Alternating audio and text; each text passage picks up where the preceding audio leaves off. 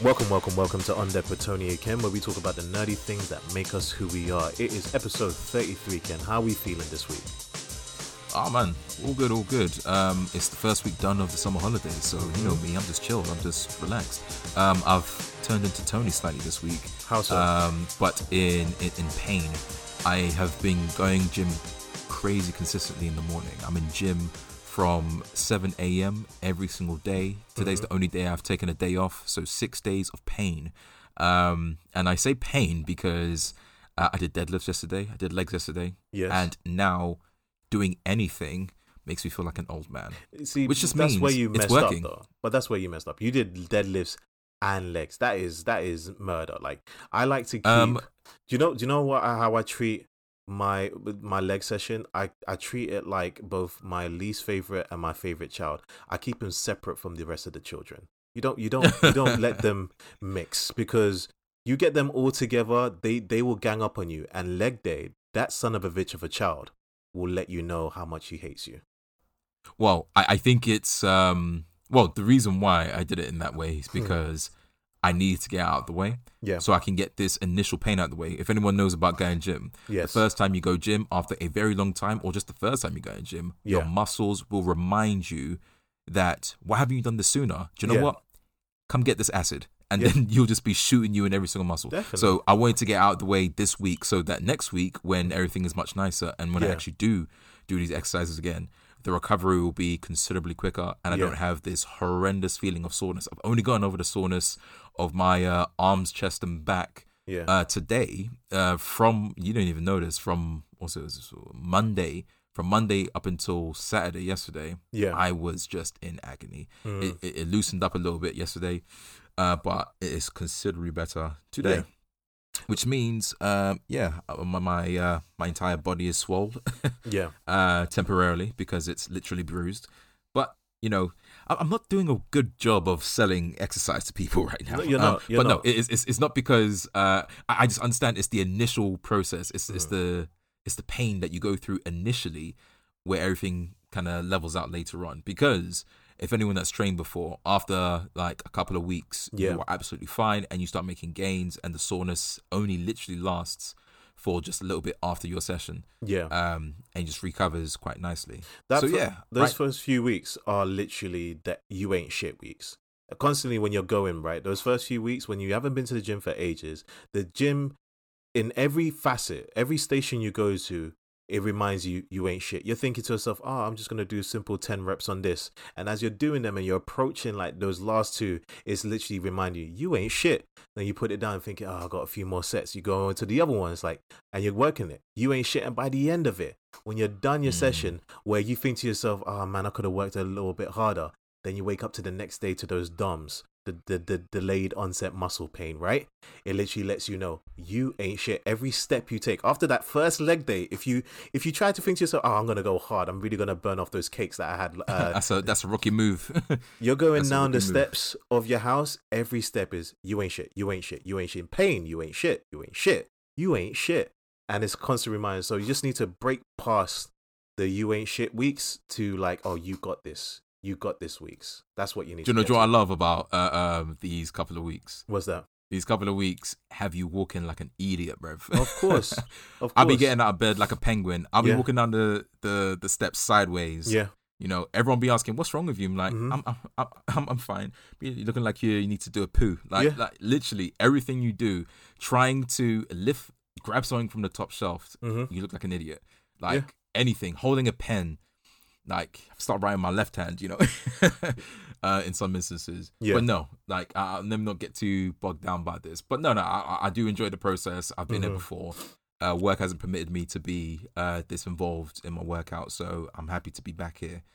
Um, and I'll be comfortable to go basketball at some point because now my legs are out of commission. Yeah. But yeah, uh, besides that, just you know, doing my thing in the process of buying a house. Yep. Make sure that that's all uh, sorted. Um, I'm not saying I'm rich. I just saved for a very long time. Oh, you rich, rich. You I, I wish rich. I was rich, rich. Oh, by the way, everyone, if, if you didn't know this, uh, Tony's actually rich. Oh, Um, shut up. Can you tell by the how posh his voice Shut is? up. Um, he is upper class. Um, he's not part of the uh, uh, all of us. us heathenistic You working you are citizens. you are so full of it. You are so. I wish ha- I have wish you I heard was- this guy talk? Have you heard this guy talk about his job? Hey, My lord. do you know? Do you know how Money I learned my eloquence? My eloquence came from two places. One, being raised by two immigrants that suffered, uh, struggled to speak English, so constantly asked me, "How do you pronounce this? How do you pronounce it?" Bear in mind, my dad was a French teacher, right? So it kind of behooved him to actually, you know, at, at least be able to competently speak English. So anytime you'll read something, see something, he'll ask me to pronounce it. So I kind of grew up as much as possible trying to learn the Queen's English you know, to kind of relay that the best pronunciation I'm aware of to my parents, and also as a poor black man from the streets, you know, I used to I used to find lost books, lost uh, tomes of education, and. No, I didn't do that. Uh, makes me sound like some character from Oliver Twist, but um, that uh, do you know what? As as a person that appreciates communication and language, I think for me, it's like I think uh, it doesn't really matter how you sound if you got an accent. Uh, That's unimportant. As long as you're able to communicate in an eloquent way wherever you're from, like you can have a very strong Eastern European accent, African accent, whatever. Mm. If you can communicate and I can understand you, that's all that really matters. I can't. I just don't really appreciate people that kind of mumble a lot or like you know use very uh, very slang heavy to the point where it's like the only thing they they can do is kind of make guttural snorts and sounds like mm, yeah mm, yeah sweet still mm, I get you bro mm, yeah mm. Guys, ting and ting guys, ha- ha- have you seen how this rich guy tried to justify his richness? I'm not I'm not rich? I'm not rich I'm pretty I'm pretty sure we make the same amount of money so you're full of it No, we do, we do, we do, we do. I'm just Um, full of it. but let me let me talk about my week. My week has actually been pretty up and down. The the down started off with my my partner. She still, uh, she well, she was still very much uh, struggling very badly with coronavirus. Mostly recovered now. She's you know, uh, sometimes she has to catch a breath. Um, sometimes she has to catch quite a few breaths, and it's like you look at her, and it's like, oh crap, she's about to die, and I can't help her. I'm completely useless. Shit. Um, but no, she's a lot better now. Um, in terms of like everything else, I've been watching a lot of content, Ken. Like, uh, you know, um, there's that new Dune movie coming out. Are you familiar with Dune? Yeah, of course. So it's based off of a uh, a book um by I think Frank Herbert, uh, sci-fi epic, and it's like notoriously known for being like one of the hardest films to ever adapt. I think in the past it's been adapted twice. There was a movie in the seventies that was like production nightmare. Like you can look it up. There's documentaries about it. There was another a uh, sci-fi channel um mini series. I think uh, it was split into two parts. You had Dune, then you had uh Children of Dune, and they were like um three feature length episodes, so to speak. So about an hour and a half. I actually went back and actually started watching them. I was trying to find uh Frank Herbert's Dune, the sci-fi channel. I could only find the sequel, which is Children of Dune, uh, which I never actually watched in the past, and I've been watching it, and it's gotten me really excited for the new Dune movie. Like, um, for most people, they wouldn't be aware that the this property existed before, but it's really complex, really deep, and I'm looking forward to it. Uh, other than that, what I've been watching, um, uh, oh, off of our uh, talk last week, we talked about He-Man. I actually went back and watched the old 2002 series. It still holds up, man. It still holds up. Oh yeah. Um, and uh, My Hero Academia, just like really immersing myself. I've been lazy this week. I've only been gym three times this week, and I know some of you are thinking like, "Look at this prick. He's only been gym three times this week." Yeah, Mister Mister Steroids. Uh, calm down, calm down. I don't do steroids, not anymore. Anyway, um, but no, I've never done steroids. I've never done steroids. Bro, you better refute that. I've never I've never done steroids. But no, like this week is one of those ones where I kind of went into effort mode whereby uh the last few months I've been working proper proper hard basketball, gym, work, uh personal projects. And I kind of like uh, this week uh, the only thing I had left to do was leg day and I feel ashamed that I kind of skipped leg day. You should never skip leg day, but I'm going to kill myself next week cuz I'm going to be doing it twice. But the the don't, worst don't kill yourself. I'm gonna kill myself. I'm gonna kill myself, and I'm gonna be resurrected in the spirit of legs, and um, Man, come if, back if anyone stronger. don't know about Tony, uh, know that this guy can dance, innit? yeah, man. so what what this guy's gonna do for us after he's, by his own words, Yeah. uh, killed himself? yeah. I want to see this guy crip walk. Oh, Tony, you better crip walk. Do you know what? I actually, technically speaking, That'll be the saddest crip walk. if all I have to do is actually do one of my severe leg days, and I'll literally be looking like I'm crip walking on a bus in the middle of an earthquake. That's all I can say about that. When you when you do one of my leg day sessions, that's how you be moving. That's if you ever actually want like dance lessons, you don't even have to go to a dance studio. I'll just take you to the gym, fuck up your legs, and you'll literally be doing like the Harlem Shake with your feet. I know, like it sounds crazy, but it's possible. Uh, other than Wait, that, which Harlem Shake, Tony? I'm talking about the original one, not the the stupid one where people are, look like they're skipping. Oh, by the way, we it- it's been long enough Mhm. that the kids kids nowadays won't remember that original Harlem Shake. The original, original, or the no, no, sorry, original? uh, it's uh, the, the the second one that came after. yeah, I mean yeah, things yeah. move kids quickly, kids man. are old enough now to actually not remember the second iteration of the Harlem Shake. things move quickly. People already forgotten the Dougie, which is like my favorite dance, but it's like it's irrelevant now. I- I'm trying to That figure. was like 2010, bro. I That know, was 10 years ago. That was a decade ago. I know. Right now, I'm trying to figure out how to do South African dancing because I, I've been really getting into Amapiano. For any people that doesn't know, that's like South African dance music or South African house, whatever you want to call it. But the dances are are pretty much a young person's sport. Very elaborate, Um, very very yeah, yeah, pe- complex. pe- people tend to forget how time works as well. Yeah. Because you're right, it, it is uh, very time dependent. Mhm. Um, just how like um someone told me and it blew my mind. Um, the and I saw this all over the internet a few weeks back. yeah, You know, the 60s to the 90s is the same as the 90s to now. yeah. Let me ask you something. Let's get into a topic right now. I want to ask you a topic. Uh-huh. Uh, how do you feel old? We're, we're 32 years old, right? Uh, no, you're about to be 32. Your birthday is in August. Uh, I've just Yeah. turned 32. Do you feel old? And what does it mean to feel old? Like, I, for me, on some level, sometimes just thinking back to something and thinking, yo, that was just last year, and finding out, no, that was 2001, and thinking, oh my God, not like this, not like this. well, it, it, it's it's three things. It's the physical, it's the Mhm. social, and it's Yeah. the mental. Yeah. Um, it's the physical, social, mental. We'll start with the physical. Let me Mhm. write this down before I don't forget. Physical, social. See, you know, Ken is a bit simple. So when he wants to talk about stuff, he has to actually have to write it down and like spell it out very, very so like physical. One time I caught him actually trying to spell physical with an F, and I'm thinking, shame on you, sir. Shame on Yeah, you. yeah, yeah, yeah, yeah. Can everyone ignore that guy in the back because he's just waffling? Um, So he so spelled what I was physical trying with to an F, my bruv, an F. I mean, it sounds like you're projecting. Um, I'm, I'm not and what you projecting. used to do. Right, no, you know, oh, no, just, no, sorry, my bad. I think you used to spell it with a ph. Yeah, Physical. that's right? how that's how you're supposed to spell it with a PH. Let me let me let me test you, Ken. How do you spell? Ter- what's the first letter in pterodactyl? pterodactyl. Yeah. Obviously, it's a K, bruv. Oh, you you disappoint me. Anyway, just get into your old ass. Oh wait, man. I swear two plus two equals to five. It's 15, bro. Get it right. Get I, it right. I- I- I swear the capital of London is L. Yo, yo, that is a bar. that is a bar. the capital of London is L. Yo, I'm pretty sure do you know- do you know how- said that.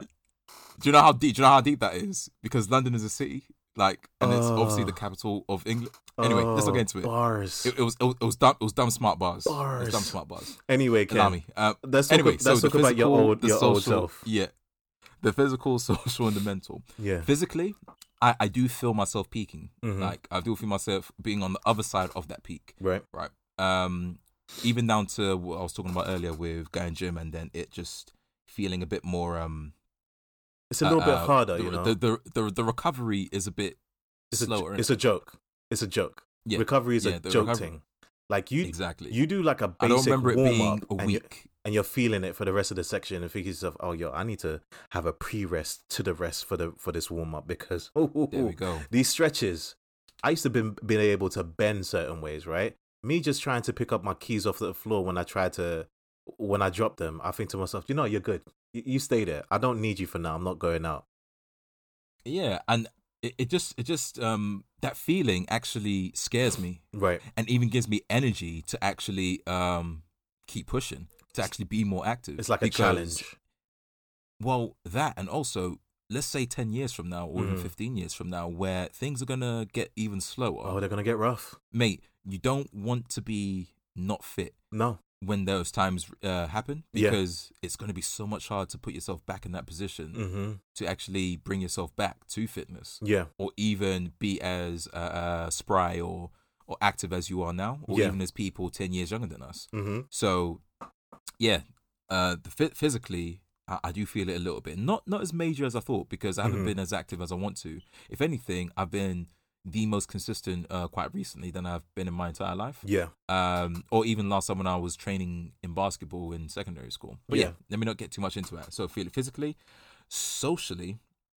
Actually, I'll get in socially last. Mentally, Mm-hmm. um, I still feel like a kid. I still feel like a kid. Um, and I, and I think there's something that I've talked about people uh, to people a lot. Yeah. Like, I, I, I think people never really stop being kids. They just the government and society kind of define when you're an adult or when you're grown. Yeah. But people still go through the same things in their mind. And I've seen Mhm. kids be super mature and do some adult things Yeah. when they really shouldn't be, or they don't have to, but they choose to, or they're put in situations where they don't have a choice to be so uh, to to be a kid, and they therefore feel Do you like know where I adult do you know do where I think that adult comes from? That that kind of cessation Uh, of th- being th- a kid. th- There's a lot of okay, go on. go I think there's kind of like two main things. It's um Mm. the desire for more. Like you reach a point in life where you're not getting an allowance no more.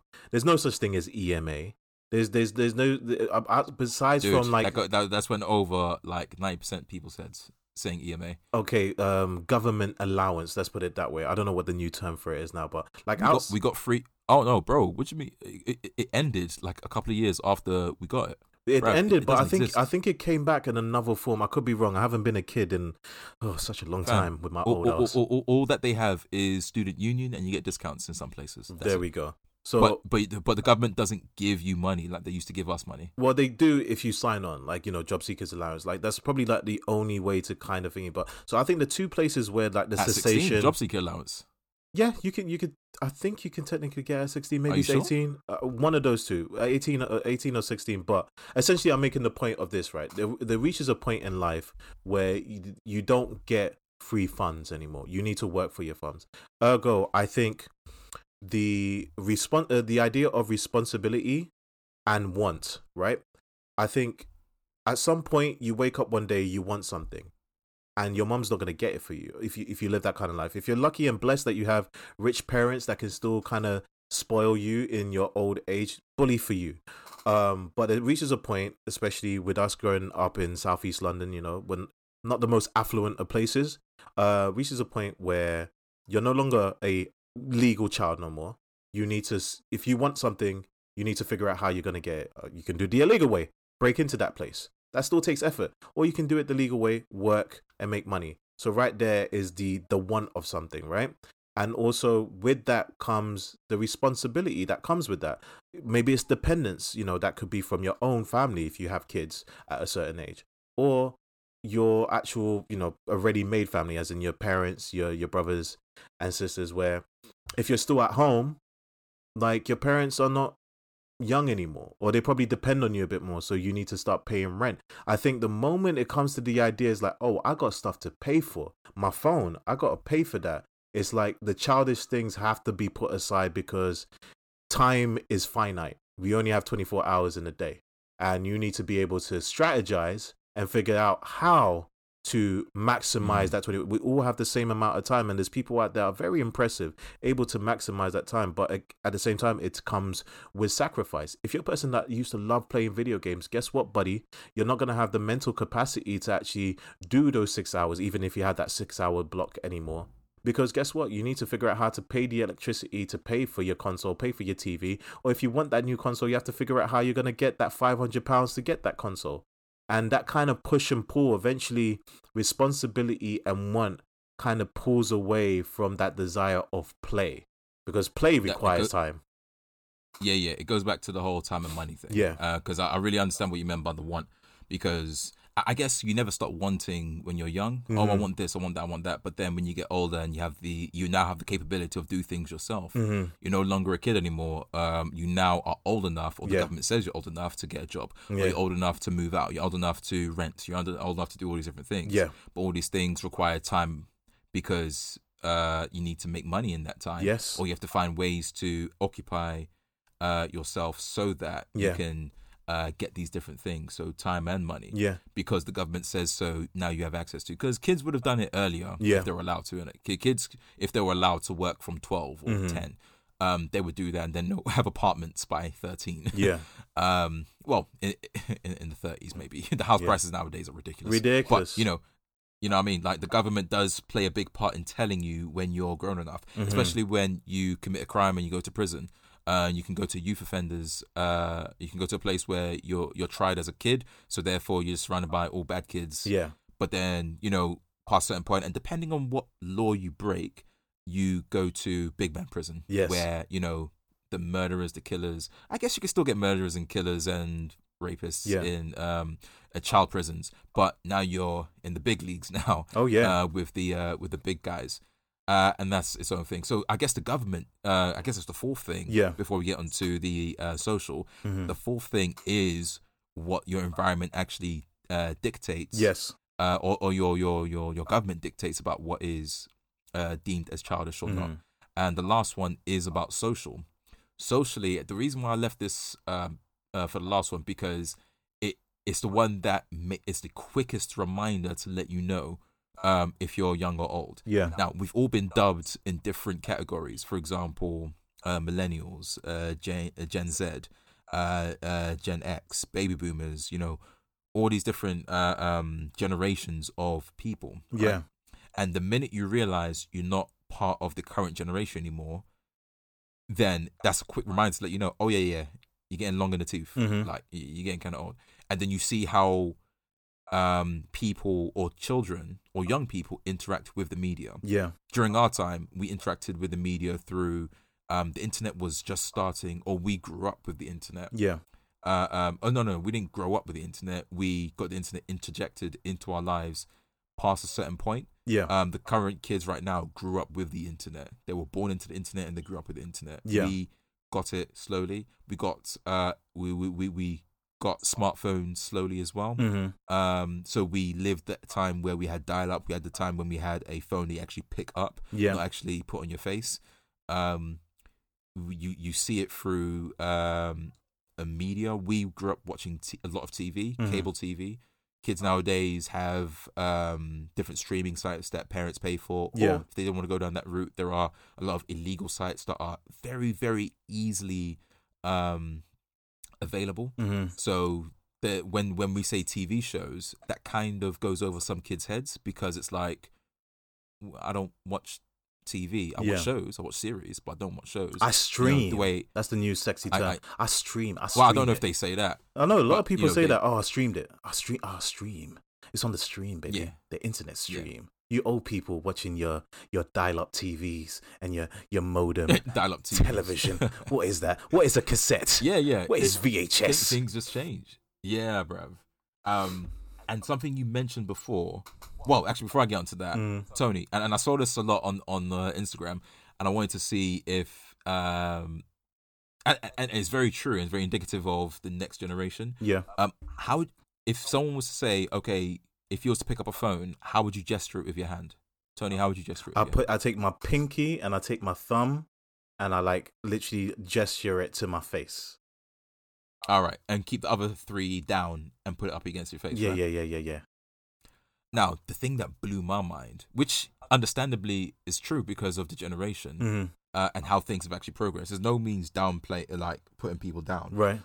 It's just it's just how things are. Um, some uh, some of these young kids were were asked, and they would not do that. They would they, they they would put their hands in a position as if they're holding a, can of coke and putting their hand to their face. Some of them were literally putting their hand on their face, Yeah. all fingers extended, Yeah. because once again they Oh. didn't They- yeah. they didn't grow up. They didn't grow up with you know, for example, everyone had a telephone in their Yeah. house, right? Yeah. Uh, an actual telephone that was connected to the wall Yeah. And then you put up your finger and your pinky to Yeah. gesture that.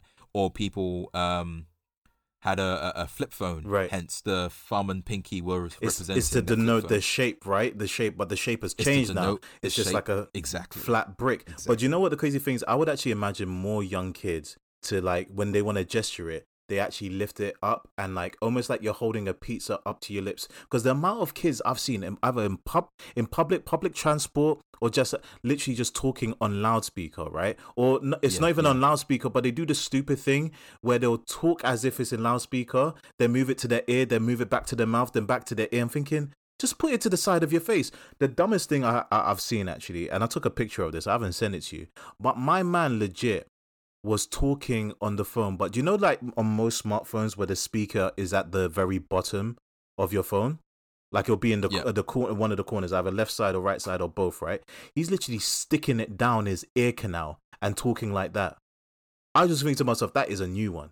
Like that is like that is if, if could you imagine that Well- on an ad for uh, the new iPhone? The new iPhone so sensitive that you literally need to stick it down your ear canal to have a conversation. iPhone, Oh, uh, there's, there's a couple of reasons for that. There's a couple of reasons for that. Um, now I don't know if you remember growing up, Mhm. but um, kids are terrible with technology. This was this wasn't a kid. This wasn't a kid. Yo, this was a grown man. No, no, no, no, no. 30. Let me finish saying. Let me say what's it. No, no, no, no, no, no, no. Yeah. Hear me out. Hear me out. Because it applies to that as well. Mhm. You know, when when we're coming up, uh, um, people were always kind of reckless with technology or any Right. device that was that could be easily broken. Yeah, So things wore out quickly. I don't know if that's down to the actual uh, product or if it's down to people mistreating uh, certain products, Yeah. especially phones in this case. yeah, So what happened to me with I think two phones ago, um, the speaker and the uh, receiver, yeah. uh, the speaker and the and the actual microphone started to degrade, so people weren't hearing me. So I literally had to put it almost down my throat to for people to to hear me. Deep throat. And sometimes where and that's and sometimes I had to put it on loudspeaker, turn down, Yeah, for me to actually hear what they're saying, which had me doing that kind of rigmarole like uh, gestation to uh, to that. So maybe that's part of it, and maybe people picked that up and thought, "Oh, that looks kind of cool." Let me just do that with my perfectly functioning phone. hmm So I think that might be one of the routes for it. I'm not saying that's the only route for it, yeah, but I, I- I've seen a, a plethora of different people do it yeah. because you know your phone's probably getting long in the tooth as well. So uh, certain things ain't working the way they're supposed to be working. Honestly, if you spend like that much on like a, a piece of tech like a phone, like you know, some of these iPhones are what uh, a grand two hundred or something like that. Mess it up so quickly. well, that's probably that's probably a reason why they don't want to buy another one. Then And but if you have to reach the point where you mess up your phone so quickly that you need to stick it down your ear canal just to communicate, you can take that. that. said it will be quick. I had my phone like a year, like year and a half. I mean, when I was looking at this guy, his phone was fresh. I'm talking about pristine. Like it looked, he looked like he just took it out of the Okay. box. Either he's Okay. cleaning it every night with a toothbrush.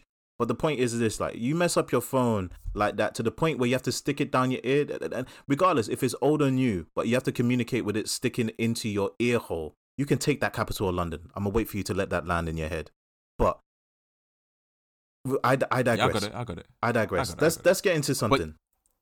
Oh wait, wait, wait. So like the uh, the last bit about the the social, Mhm. uh, uh you, you see it on social media. You see it on Instagram. You Mhm. see it, I was gonna say Facebook. That's another way of showing that you're old. Kids kids ain't be using Facebook. Remember MySpace? Oh, in my day, we used to use that MySpace. Oh, Oh my god, Right. it was MSN Messenger originally. oh my but god! But yeah, you see it on rooms. Instagram where it comes to all these different dances. Yeah, Now, I remember someone saying like, "Oh, someone showed me a video of some of the uh, some of these youngers that are now starting to go club now that the quarantine is more or less done, yeah, yeah, yeah. um, and people are going back into the club. hmm And guess what they're playing on in the in the club? What are they playing? Are they playing in the club? In the club? No, What are they playing in the club? Tony, what are they playing? Come on, what are they playing?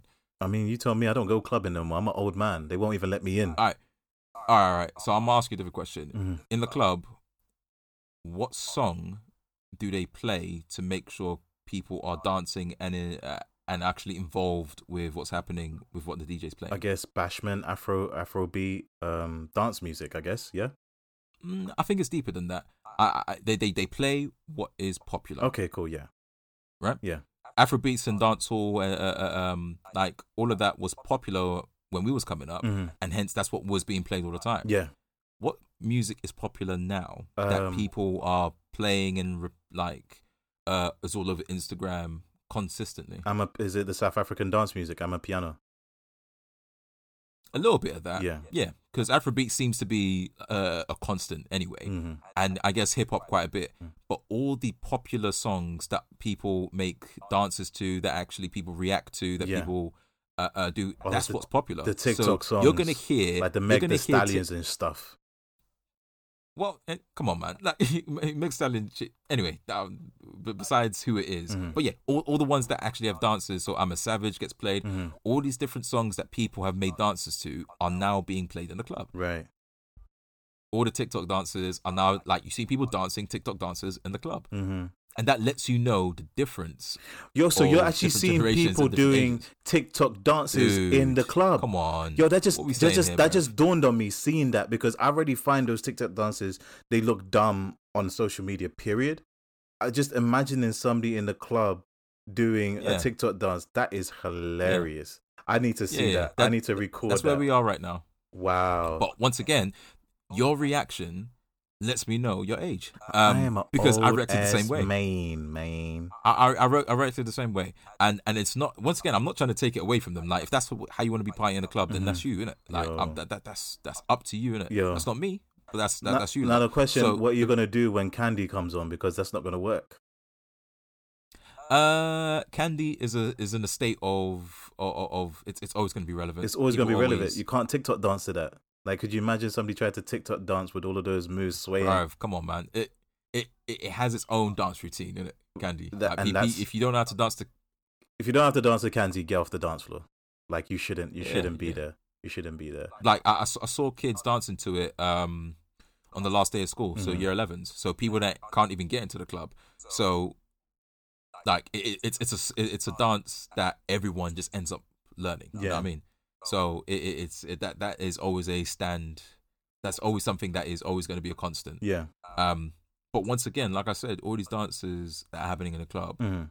and it's the exact same thing that happened when we was uh, in university when we was going club because we had Dougie, we had Krumpin, we had different phases Mhm. of dances, and that's what we saw in the club. And best believe the generation above us was saying the same thing that the, you know what I mean? Like Mhm. it, it's it's a cycle. It's a it's a cycle. I just don't want people to think that oh this blah blah blah is ruining this this this. Oh, I feel sorry for next generation. Yeah. Um, and I always found that kind of weird because it's like, all right, cool. People said that about our generation, hmm but for for the most part we turned out okay it's like oh this is gonna ruin them it's like no we're fine because Yeah. we're not idiots i'm not saying it didn't hurt some people some people have a very very inflated understanding of how the world works because of the things they got exposed to growing up Right. but you know i like i guess me and you had different struggles growing up uh, uh to other people we we had actually quite similar struggles growing up Yeah. so that maybe that grew us up. So that that's the, uh, the irony of this entire conversation.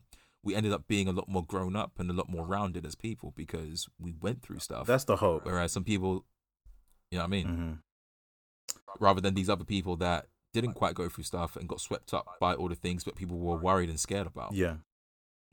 I mean, it's it's one of those ones. It's like the idea of growing old. It, it's it's always been a fascinating fascinating subject, and as time goes on, we start to contemplate those things a lot more. I think one of the, the biggest things that make me consider my my age is the fact that you know I haven't I haven't started a family yet. You know, I'm, I've been thinking about kids. You know, um, you know, spreading my seed. Not in a in a sleazy way like Hollywood, but in a in a Well, respectable. kind of when, you- when, when you say like that, it sounds kind of sleazy, bro. it's no, no, my seed. yeah, spreading my seed. You know, but in a in a very Sound like Eddie Murphy and coming to America. In a- Soil his roll oats. My real oats. Um, but no, in a very respectable, in in a very you know um, collaborative way, you know, for lack of a better word. But no, on the real, it's like you know, I'm, I'm 32 years old. I haven't had my first kid. You know, I think about the idea is like I have my first kid. By the time he's 10 years old, he wants to do sports. I'm already in my 40s, and it's like you're thinking about can I keep up with my kid?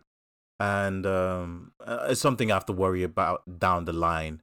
But you know, uh, I think everybody has their different ways of contemplating old age. And when you're young, you're indestructible, you're free, you're powerful. It's never really a concern. It's not until that first day where you go out to play basketball and you're thinking, "Oh, I can move the same way I could always move," and you you just walk and you twist your ankle, and the pain is like a whole new world from Aladdin. It's just it takes you to a place where you never thought you could go again, and you think to yourself, "Wow, yeah, I'm old because." This is taking more than a month to heal. This is kind of messed up. I digress. As you Ken, let's move on to something. I want to talk about a single item of news. Um, I'm not Huey Lewis, but this is the news. Now, I wanted to discuss what's going on in Hollywood right now. We just came from watching uh Black Widow a few weeks ago. It's like two weeks ago now, right?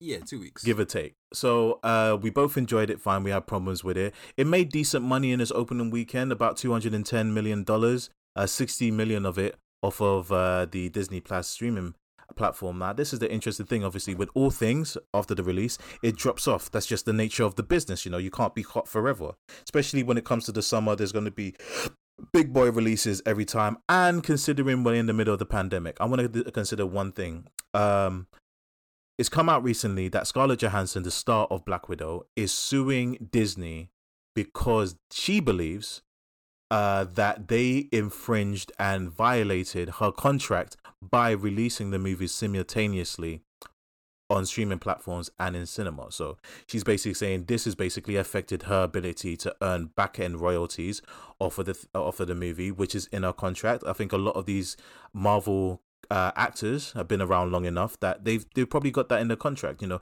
case in point, uh, Robert Downey Jr. He's actually made more money off of the back end of the films than his actual initial contract. So, Ken, I from what you know about the situation, what is your opinion? Do you think this is like she's how do you how do you stand on it? I want to I want to know where do you stand?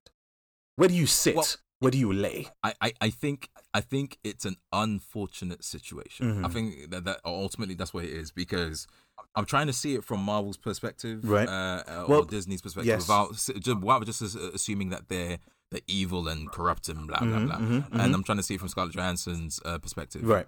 looking at it from face value, yeah, it looks like she got screwed. Right. Because, uh, well, I, I don't know. Like I'm saying, it looks like I don't know where where everything lands. I don't know the context leading up to it. I don't know where it's gonna go. I don't know why this got made public. You know, I don't know. I'm in a state of I, I don't have full context. Mm. But from face value, it looks like um, she got screwed over. Mm-hmm. Um, they were presented a certain deal for her, and then it didn't go the way that they said it would. Um, but then you look at it from the other side. Um, I, the contract was was saying as if it was a going to be a normal release. Yeah. So it's a normal release. It's going to make because even Mar- uh, uh, films like Captain Marvel broke the bank. Like it, it did very very well financially. Yeah. Right. And that was a film that you know they heavily marketed. That everyone went out to see. Everyone was it, like people went to go. Uh, people went to go see that film mm-hmm. in the cinema. Um, and they were assuming the same thing would happen with Black Widow. They were looking to make maybe like 1.5 billion from that. I don't know how much they'll make from it, but yeah. you know they were looking to make stupid money off of it. But then things fell through when you know a little crises around the world mm-hmm, happened, mm-hmm. and so they knew that any release that they released uh, post or during this period where everything is slowly trying to recover um, for people that don't know, if we have international listeners in, in well London, I'm going to say England, in London, um, everything is open now. Mm-hmm. Everyone can go out to the cinema. Everyone can you know go see. Well, can actually just go out. So technically, we are open, but people are still quite um, reserved about going out. People are still staying indoors yeah. for quite a few things. Cinema experience isn't quite where it used to be. Yes. But I cannot say the same thing about America. America, things are not going as well. Yes. And people and everything is not as open as it is here. Yes. So by that definition, like it's not going to do as it should do mm-hmm. financially on a week to week basis. Yes. Um, however, to say that the first week was quite good, mm-hmm. uh, but then, like you said, there was a major drop drop off. Yes. Um, so I guess what I'm trying to say is because there was a pandemic, that same kind of uh, uh, uh, uh structure that they use of like, all right, let's put everything onto the cinemas, onto the cinemas. Yeah. Isn't isn't gonna work. Like Tenet didn't do what it was supposed to do. No. A lot of films didn't do what it was supposed to do, and that is because it was purely just on cinema. Yeah. G- given it was different parts of the pandemic, but when it comes to this in particular, like as a studio, you want to make money. Mm-hmm. So to uphold that contract would mean you're losing a lot of money. You're losing a lot of money. That is true. So I, that and and and and, and because of that, that's that's where this whole dilemma came. Mm-hmm. So should we try and change her contract? Should we only release it in theaters? yes. Did she argue not to change the contract? Did we argue about something? Once again, we don't know the context of that Mhm. because all it's seeing like she getting screwed over, but we don't know if Marvel actually comes to speak to her and is like, hey, can we retalk our contract because you know a pandemic is real? Right. Like, can we try to? We don't know how deep she was into her contract. Yes. Because if she's really done the work for things that are stipulated on the contract, Yes. to now change it, I don't know what what, what the legal, uh, what legal leeway they have of that. So it, it's tough. So unfortunately, it went to this because of how the world is right now. Right. Um. So so many things swirling around about this. So Mhm. many issues and so many it, it, what I'm saying is more complex. It's more complex than people It- uh, let on. it Uh, is more complex. Like that. It's, Yeah. it's actually quite complex, and I've actually been able over the last few weeks. I've been keeping my eye on the situation, gathering my data, my analysis on it, and I won't talk too long about this. But initially, it all started off with you know her initial lawsuit and uh, it going public, and then Marvel, sorry, correction, Disney as an entity, uh, responded. And uh, their response, which was very public, was there is no merit whatsoever to this filing. The lawsuit is especially sad and distressing in its callous disregard for uh, for the horrific and prolonged global effects of the COVID nineteen pandemic.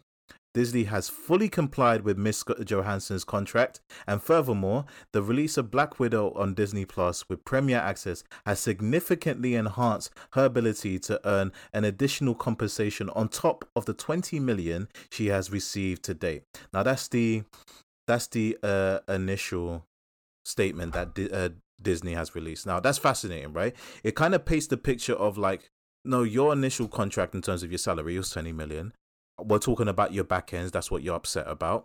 Um, you could actually still earn back ends off of the movie release and uh, Disney Plus platform. Now, what I found out actually, and I just actually found this out yesterday, is that it's deeper than that. So let's go all the way back to 2019, and this this is before the pandemic hit. The pandemic didn't actually hit worldwide until what March of 2020. Am I correct?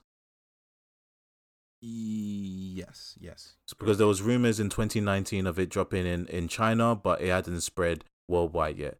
But in 2019, around August period uh, period of time, there was already reports that Disney wanted to release the movie onto Disney Plus, which bear in mind was a new platform at the time.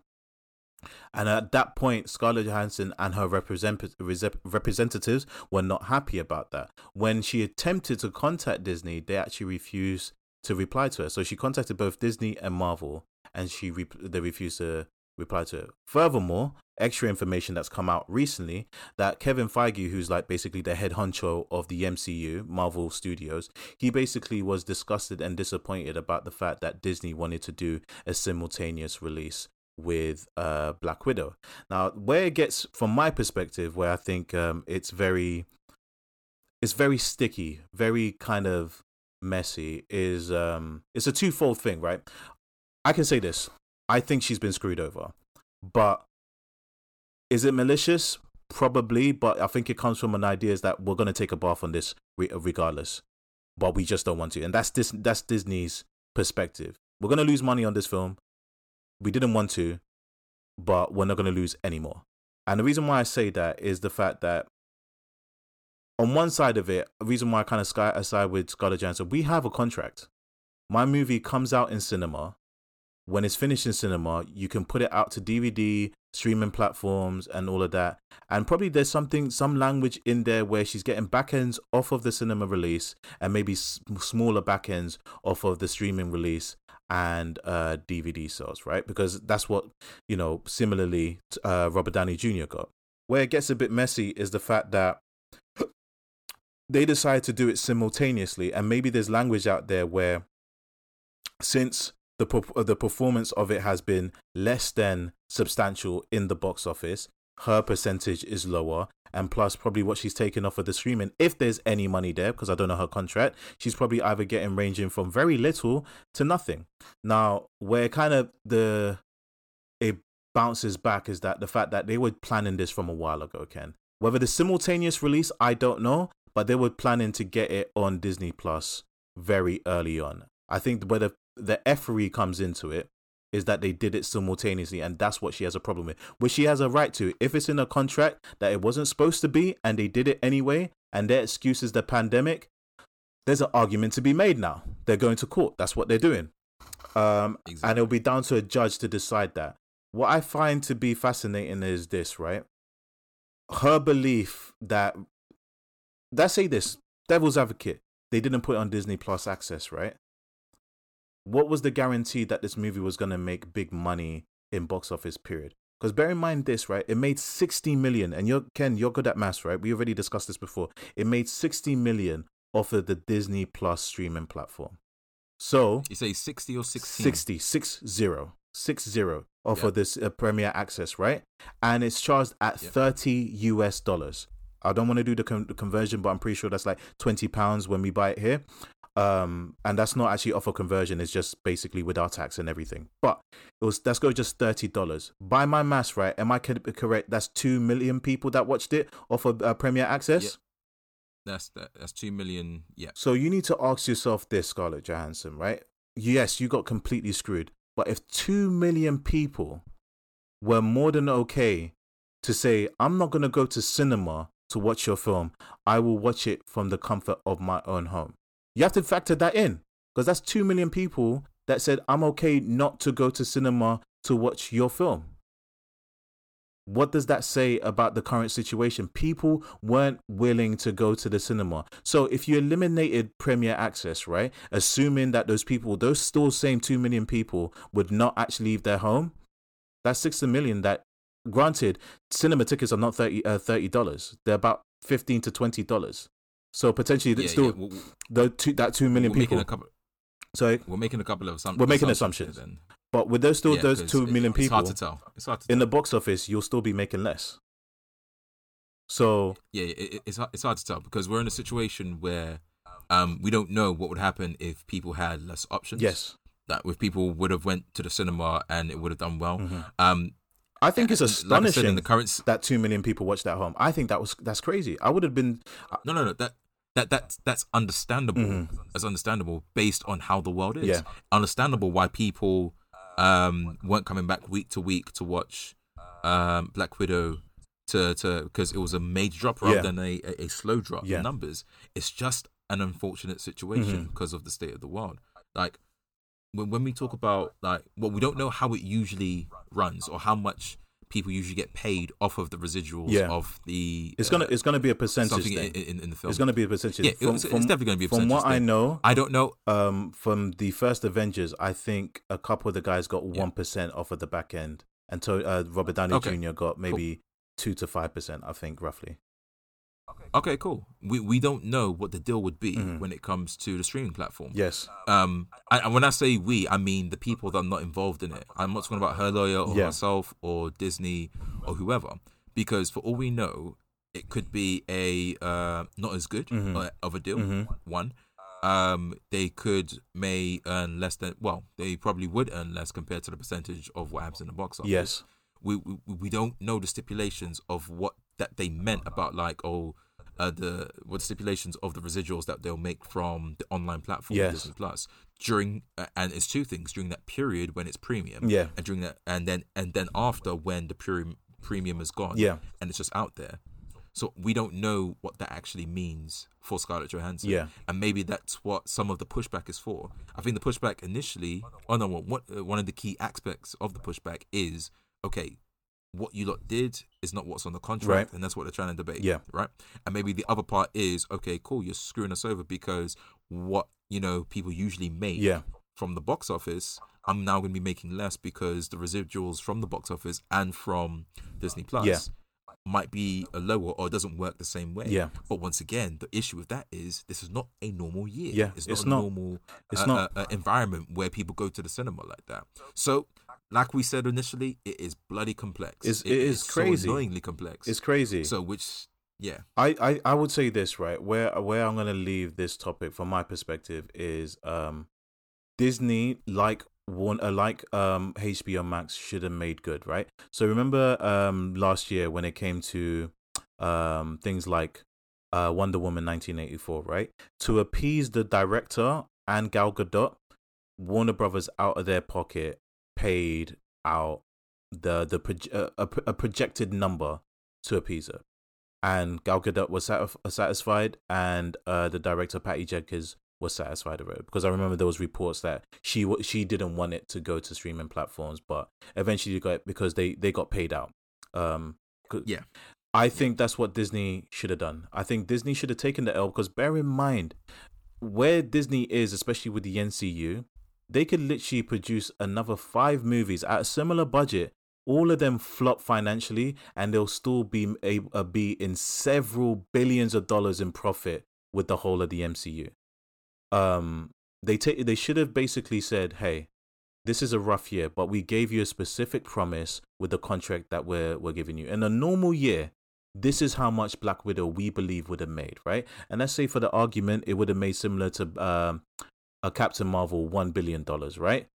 They should have paid her out to the equivalent of that, and said like, it's not great, but we're gonna take this opportunity to put it on Disney Plus and try to recoup some money, but we're gonna honor you because you've been with us. And again, we have to remember this: Scarlett Johansson's been with them for good 10 plus years, from all the way back to Iron Man 2 in 2010, right? They should have forced that. And I think there's there's twofold here. Marvel's thinking, we've already killed you off. We don't give a F. Not Marvel, sorry, let me correct myself. Disney. We already killed you Yeah. off. We don't give a F. She's probably coming from the perspective is like, you already killed me off. I'm a sue I'm gonna sue you because I don't give a F. I've already got money, but at this point, it's not about the money, it's about the principle. We have a contract. You violated that contract, and it seems like they wanted to do this from time ago. And the Yeah. pandemic just gave them an excuse. I'm gonna leave it there. And you know, do you have anything else to add to that, or do you want to move on? Now, now let's move Yeah. on because it. I, I, I, the only thing I actually, the only one thing I would add Mhm. is we're not gonna stop watching this. Oh no, because as This things goes on, oh, it's great. As things go on, we're going to find out more and more context, Mm-hmm. and it'll either make Scarlett Johansson look good or bad, or Disney good. I don't think Scarlett's coming Uh, out bad on this one because at the end of the day, she's a performer that did a job, had a contract, they violated it Hey, in whatever hey, capacity. for- for I'm, I'm only saying that because we're looking at it from what is being presented to us. Yeah. We're not looking at it from all faces because you don't know what all the other faces look like. yeah, It's like only seeing the front face of a dice. that's true. Right. That's true. But I, I would find it hard to believe that she will pull shenanigans on this one. I, I, for it to go to court and you know, and if it doesn't get thrown out after the first week, there's a claim there. There's something to be heard. Let's just put it that way. But Ken, we, course, we are not here to necessarily talk necessarily talk about legal wranglings of other people's money. We're here to talk about the things that make us who we are, what entertained us, and what did we watch recently that made us very entertained, very, very, very, very entertaining. I'm giving a little bit of a spoiler there, but this is a non-spoiler review. What are we talking about, Ken? Oh, are we jumping straight to the big? We're stra- to the big jumping one? straight to the big one. We talked a lot about other stuff. I think we should just rip the band-aid off. Oh, just a little heads up, people. You're you're gonna have a little bit of a bonus. That's all I'm saying. But Ken, what are we talking about?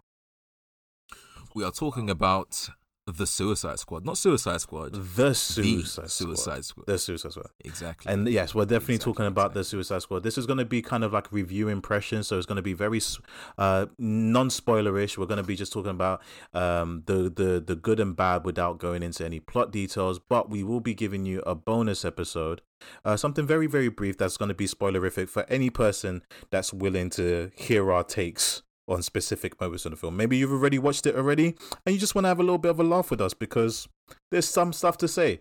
Uh, Ken, do you want to kick off us, uh, us first with your impressions of the film? yeah, yeah. Let's let's talk about it a little Mhm. bit. So, suic- the Suicide The Squad. Suicide Uh, my mistake. Uh, the Suicide Squad bracket 2021 Yes. close bracket because they put years in the front of things Mhm. or after things to make it very very you know defined. Yeah. Um, especially when it comes to namings as well. So the Suicide Squad Mhm. it is about, if you didn't know already, a group of um, criminals. I wouldn't say villains. Um, uh, technically, they are villains based off of the comic books, but uh, some criminals get put in prison and they get a deal of a few years, maybe even a decade, being knocked off their sentence if they perform a Black Ops off the books uh, operation and missions for uh, someone named uh, Amanda Waller, Mhm. who is who has close ties with the government and runs missions for America and those people alike. And so she has collected a group of uh, people with particular skills, um, mostly people that are incredibly good at what they do or just have superpowers. Uh, to perform specific missions, I'm not going to get into uh, the details about what mission that they are uh, that they're going on in this movie, but just know that everyone here has one caveat. if you go against what she says or what her organizations uh, organization says, she will press a button and a bomb or explosive in the base of your skull will blow your head off. And yeah, that is the premise of this film. So bad guys that do bad things for the good guys so that no one knows about it Mhm. and they get disavowed if they do. Yeah. In this film, this is the second attempt at uh, a Suicide Squad, uh, Suicide Squad live action. Film. Yes. Not the not the uh, uh, second attempt of a Suicide Squad film. Yeah. There's actually been quite a few Suicide Squad films, uh, animated ones, Yeah. which I have, which are pretty damn good in my opinion. Oh yeah. Uh, so this is something that uh, this is a film that was produced by James Gunn, I believe. He directed it and I think co-wrote. Uh, sorry, apologies. Uh, he uh, co-wrote and directed it, and he did what James Gunn does in these films, where he uh, brings a collection of people together, and you know, try and make sure everything is balanced. Yeah. And I'm not going to say too much about how he does that in this film, Mhm. but um, from what we can tell from what we've seen, what he, he his main objective in this film was to make sure, all right, cool. This is the Suicide Squad, A, B, C, D, E, F, elemental P, X, Y, Z. These things that I have on my checklist will happen. hmm And throughout the film, all you're doing is checking off the list. Okay, that's happening. That's happening. That's happening. That's happening. And usually that might be an issue with certain films. Like, all right, cool. This they're just ticking a box. Oh, they're just doing what we expect them to do. Yeah. Um, and no, not in particular. Um, he is checking things off of things that people expect to happen, but he's also checking off different things uh, that people have criticized films about. Mhm. Uh, one thing in particular that we see in a lot of Marvel films, or just some of these new age superhero films, Yeah. where there is a heartfelt moment, and it is always uh, underplayed by a little quippy joke. Yeah. Um, in this film, uh, in quite a few instances, there's a heartfelt moment. You get a genuine heartfelt It's, reaction, it's genuine. it doesn't, it doesn't turn- come off fake. It doesn't.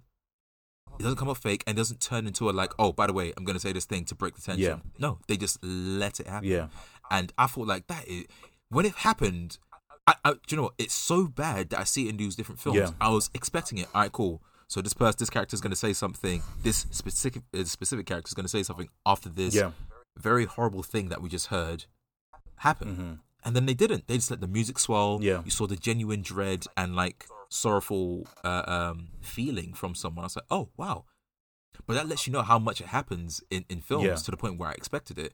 I, it felt so refreshing when it happened. Mhm. It's like, oh yeah, they actually left space for people to feel in this film. Yeah. Amazing. So yeah, that, that's that's one great positive I would say about this film. Um, another positive I'll say about this film is they actually take their time to um oh there are so many great ideas in it Mhm. they, they take their time to make sure these great ideas get a great front view uh front row seat Right. um uh, to the people that are watching it um i'm not going to get too much into it but the technology that we see in this film uh some of the specific things that people do i'm like wow this this was a this was a great idea Yeah. and it wasn't distracting exactly the, the things that i meant like uh I remember about the film Yeah. and that's that's that's that's one key thing that I would say that this film has over a lot of other films that have come out in the last few years. Right. There are a lot of memorable aspects of this film. I, I kind of don't remember the plot, but I remember a lot of the cool stuff that happened in it. A lot of the cool scenes that happened in it. There's one scene when it um when people are infiltrating an area, Yeah. and then at the end of that scene, you realize, oh my gosh, it actually was a setup for a huge joke, Oh yeah. Oh yeah. and it was so du- like I I remember that. Yeah. I will remember that. So many memorable bits like that. Mm. You know, the technology, the setup for the jokes, and I guess that's indicative of the person that is directing. Yeah. Because James Gunn knows how to set up a scene so that everyone can be involved in it. Yeah. Even down to little rivalries throughout the films, like, oh, these two people have a rivalry because of this specific thing that was said at the beginning of the film, Yeah. and they pay it off so so well. But then later on in the film, you realize why these uh, uh, uh, the characters that were quote unquote rivals, Yeah. why they actually are different, even though they were set up as more or less uh, uh, very very similar from the beginning. Yeah. yeah, yeah.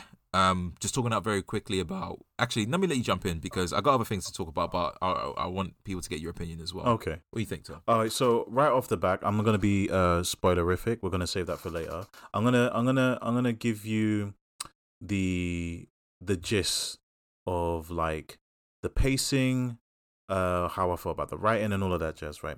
So I can say this: this is the first time ever that I've appreciated a movie's marketing for lying to me. This movie's marketing lies to you. If you've seen any of the trailers, it's a lie. When you see certain characters in it, in that tr- in the trailer, and you see them in the film, the the marketing was complete falsehood. They are not what you what you what they seem. The movie is not what you seem, and it tells you that at the very beginning straight away. It doesn't waste any of the time. It rips off that band aid and says, no, this is the movie that we're doing right now. These are the players. And let's talk about some of the players, right? Let's talk about the people that you're already aware of from the trailers, because this is not going to be spoilerific. But, you know, the star of the, the show is uh, is Idris Elba. He plays. Um, oh, God, what is this character's name? That is terrible. I should be able to remember. What Bloodsport? Bloodsport, right? I knew it was going to be something like Death Blow or Deathstroke or, but Bl- Bloodsport, the generic supervillain name, and uh, his character again spoken in the in the trailer. He's essentially a guy that is a living weapon. Anything he uses can be used with deadly force, and he's proficient with it. Been tra- been trained since he was born to be this murderous thing, and he got he got put in prison because he he almost killed Superman with a kryptonite bullet. And I, I heard he put Superman in the ICU. The ICU. Um, yeah. So he put he put him in prison. Uh, it's weird. There was like reports of people weren't happy about that. and thinking to myself, it's literally from the comics. I don't know. A lot of people were saying like, "Oh, look at this thing. They're trying to make Superman look pathetic." No, it literally happened in the comic books. He got shot. Rev, his one weakness It's- is kryptonite, I- and he shot a bullet People, you know, at him. sensitive people are gonna sensitive. That's all I'm gonna say. Um. But yeah, so Idris Elba just he really kills it. Like he he embodies this character fully. It's Idris Elba being Idris Elba. He's not putting on an American accent. It's a cocky accent, but it's like you get the character. Like there's a certain interaction he has with another character in it where he he plain out says, "I'm not a nice guy. Nothing I do is nice. I take money and I do I I I kill people. So you need to stop thinking there's anything uh, here that you need to stick around. Leave. Go. I'm a murderer. I'm in prison for trying to kill Superman. Do you need to learn anything more? But over the course of the film, James Gunn, he does it without without a heavy hand. Grows the character. He grows he grows Idris Elba's um Bloodsport. You got, you know, Margot Robbie killing it as Harley Quinn. This has probably been the best and probably my favorite version of Harley Quinn in terms of the DCEU, if you can still call it the DCEU. But like, how do you, how did you feel about Harley Quinn? Did you did you enjoy her performance, like Margot's performance as Harley Quinn in this? Yo, with Harley Quinn, there was one scene I was like, "Oh no," but I was like, "Nah, they got to recover Yeah. from this. They got to recover," and then they, They recovered, recovered differently. so I think I know what you're talking about. Oh, I think I know what you're talking about. I think I think you know. And- and- good, good, and it goes good. to when some- we talk about in the spoiler. Yeah, it goes to something else where it's like the production value in this film, and I'm not talking about just si- is- is strictly speaking, oh, great CG. All of these movies at this point have great CG or CG of varying degree. I'm talking about the setting, right? At no point did I thought to myself, oh, this feels like a set. It felt like a real place.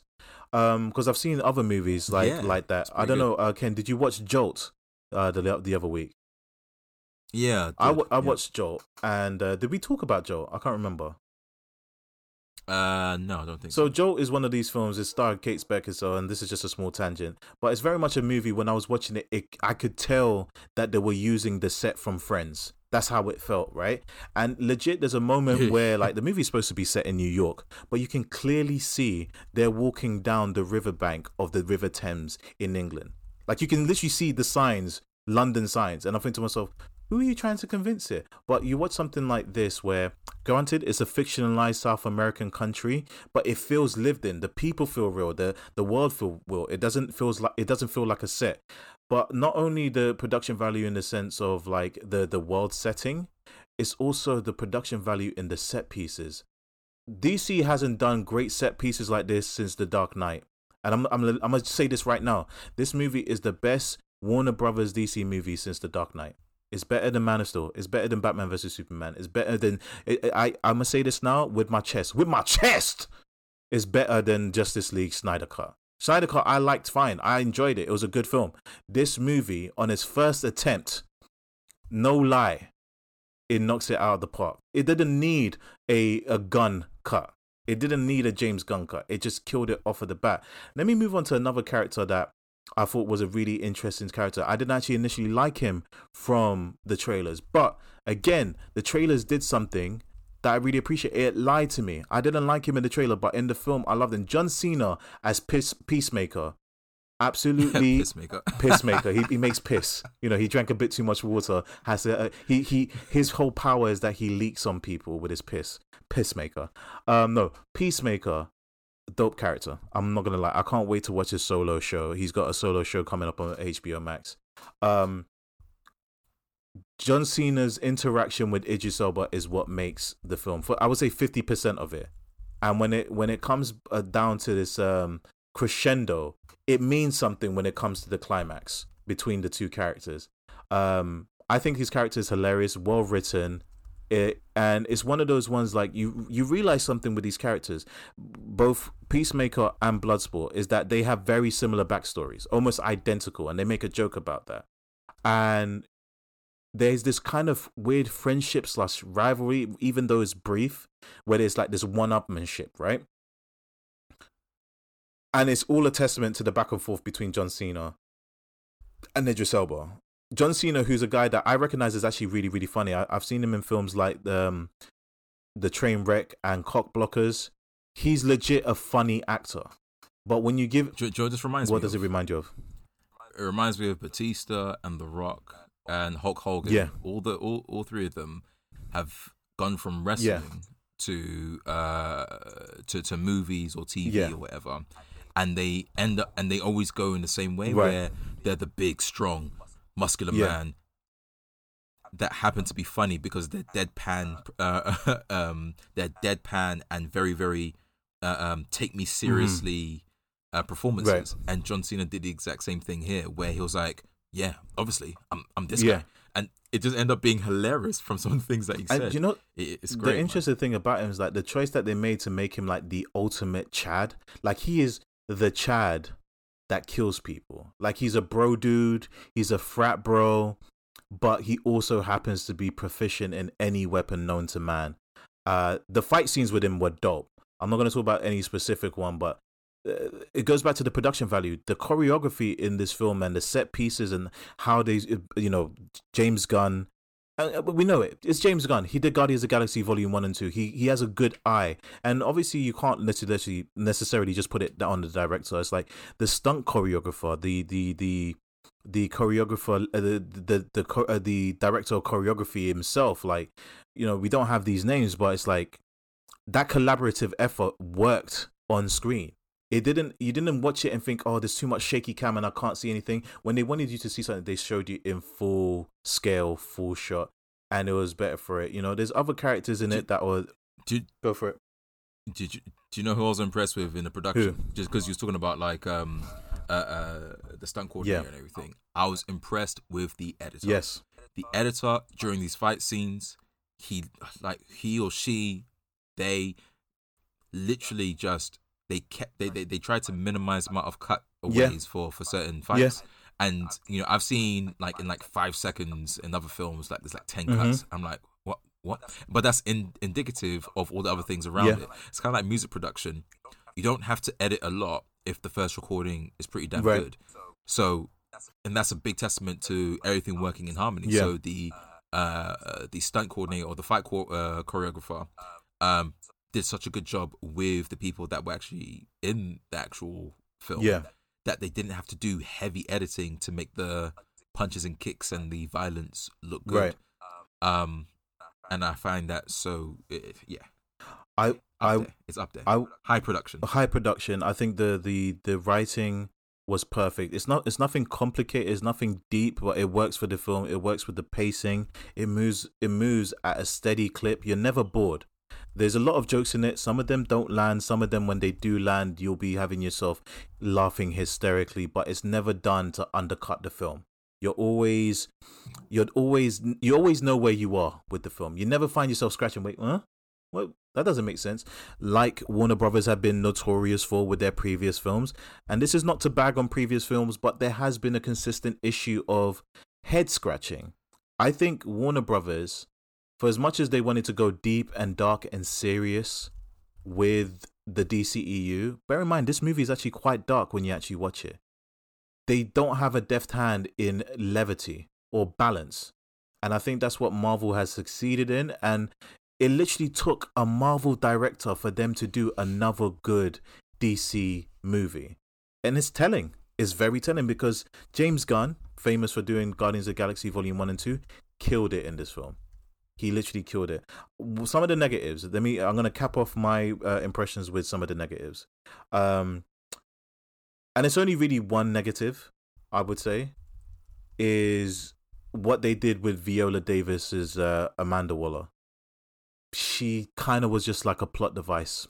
She wasn't. She was barely a character. She wasn't so much of even a character in the first Suicide Squad, and I think this this franchise is actually very much done her a disservice. I love uh, I love Viola Davis and I love the character of Amanda Waller. They give you the aspects that sh- this woman is conniving, she's pure evil. All she cares about is the success of the United States by any means necessary.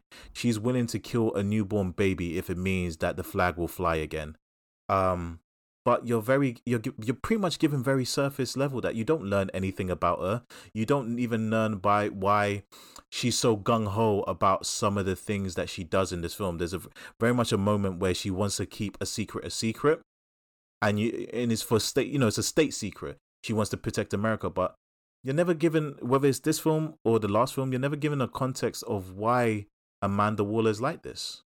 You know, what is her backstory? We just know her to be this badass agent for the government. We don't know why. But we get that for all of these other people. And it's a shame. Uh, same thing about Peter Capaldi's character, uh, who plays Gaius Greaves, the Thinker. Um, I know the character, the Thinker. He's also been featured on the Flash TV show. Cool character. Uh, the idea that you know he's a super genius that's augmented his own genius through science. You don't get that at all in this film. He's just a guy with rods in his head. No.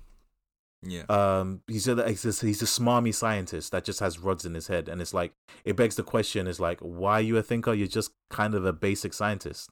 That's it. Uh, but all in all, this movie is is a one. It's a star. It's five stars. Whatever score you want to put on it, this movie good. Go watch it. Go enjoy it. And if you want us to, if you want us, if you want to join us in the spoiler conversation, because either you already watched it, maybe you don't have any plans to watch it, or you just want us to just shoot the shit about it, we will do the shooting of the shit because this movie is worth shooting shit.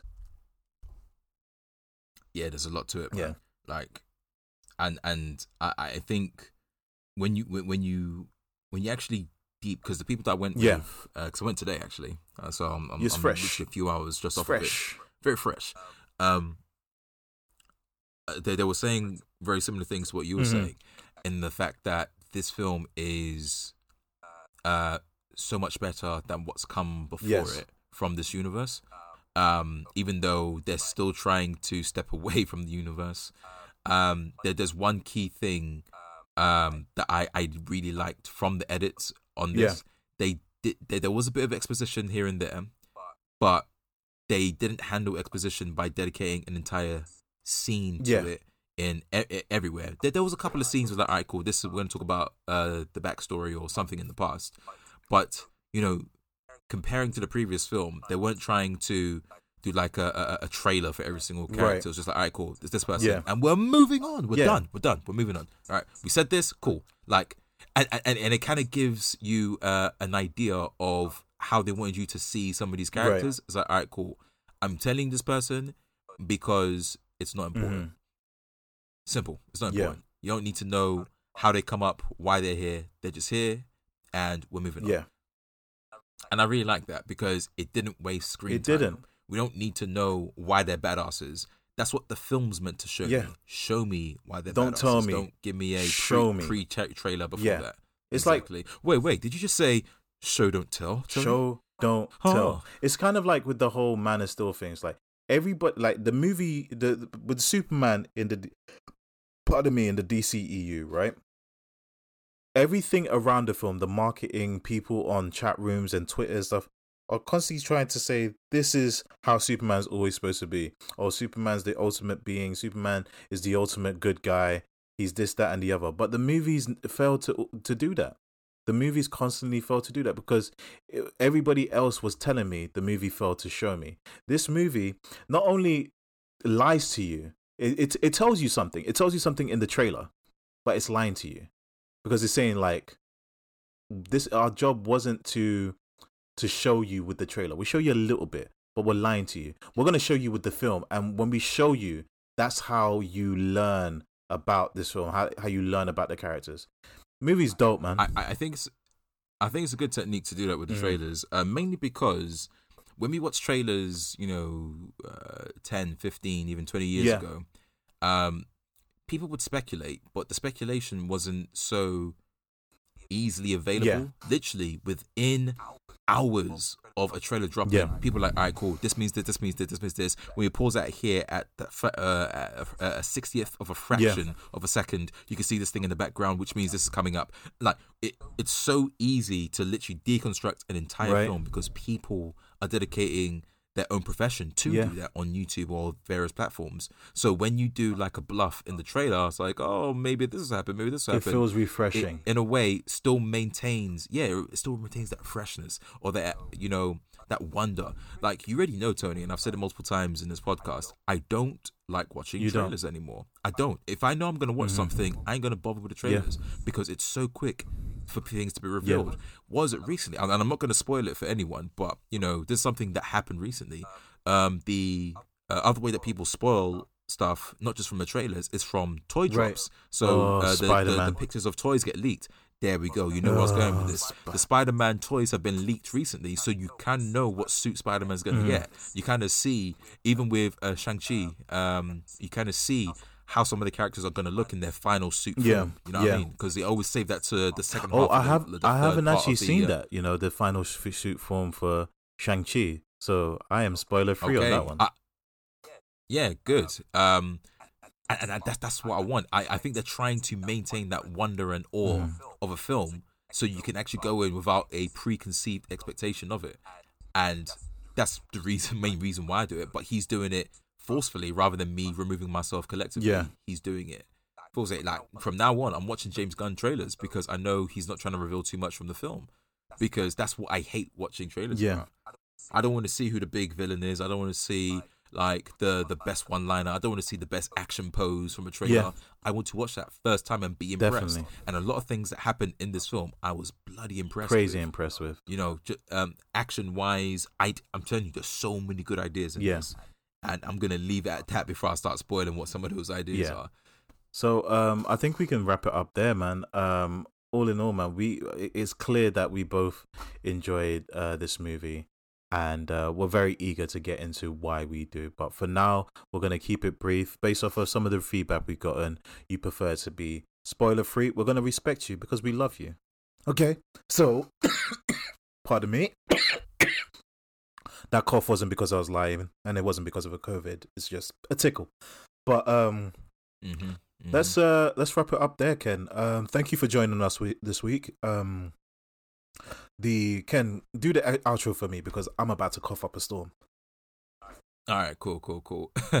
um, guys, if you want to follow us, follow us on Instagram, Twitter, uh, and soon to be YouTube. Wink, wink. Um, on on deck podcast.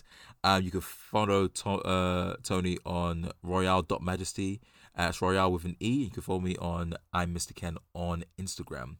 Uh, thank you very much for uh, tuning in every single week. Please evangelize us to all your friends. Please share, like, comment on us. We really want to know what you guys are thinking. We really want to uh, know what you guys uh, want to see out of these shows. We got some really good feedback recently, and we're trying some new stuff here. So, uh, yeah, by all means, please keep in touch with us. Uh, please let us know everything about, uh, well, what you like and dislike.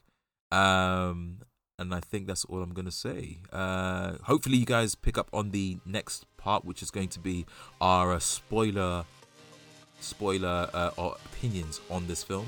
So uh, please stay tuned for that, a extra bonus podcast, if you will, bonus episode. But yeah, man. Uh, adios, people. Peace.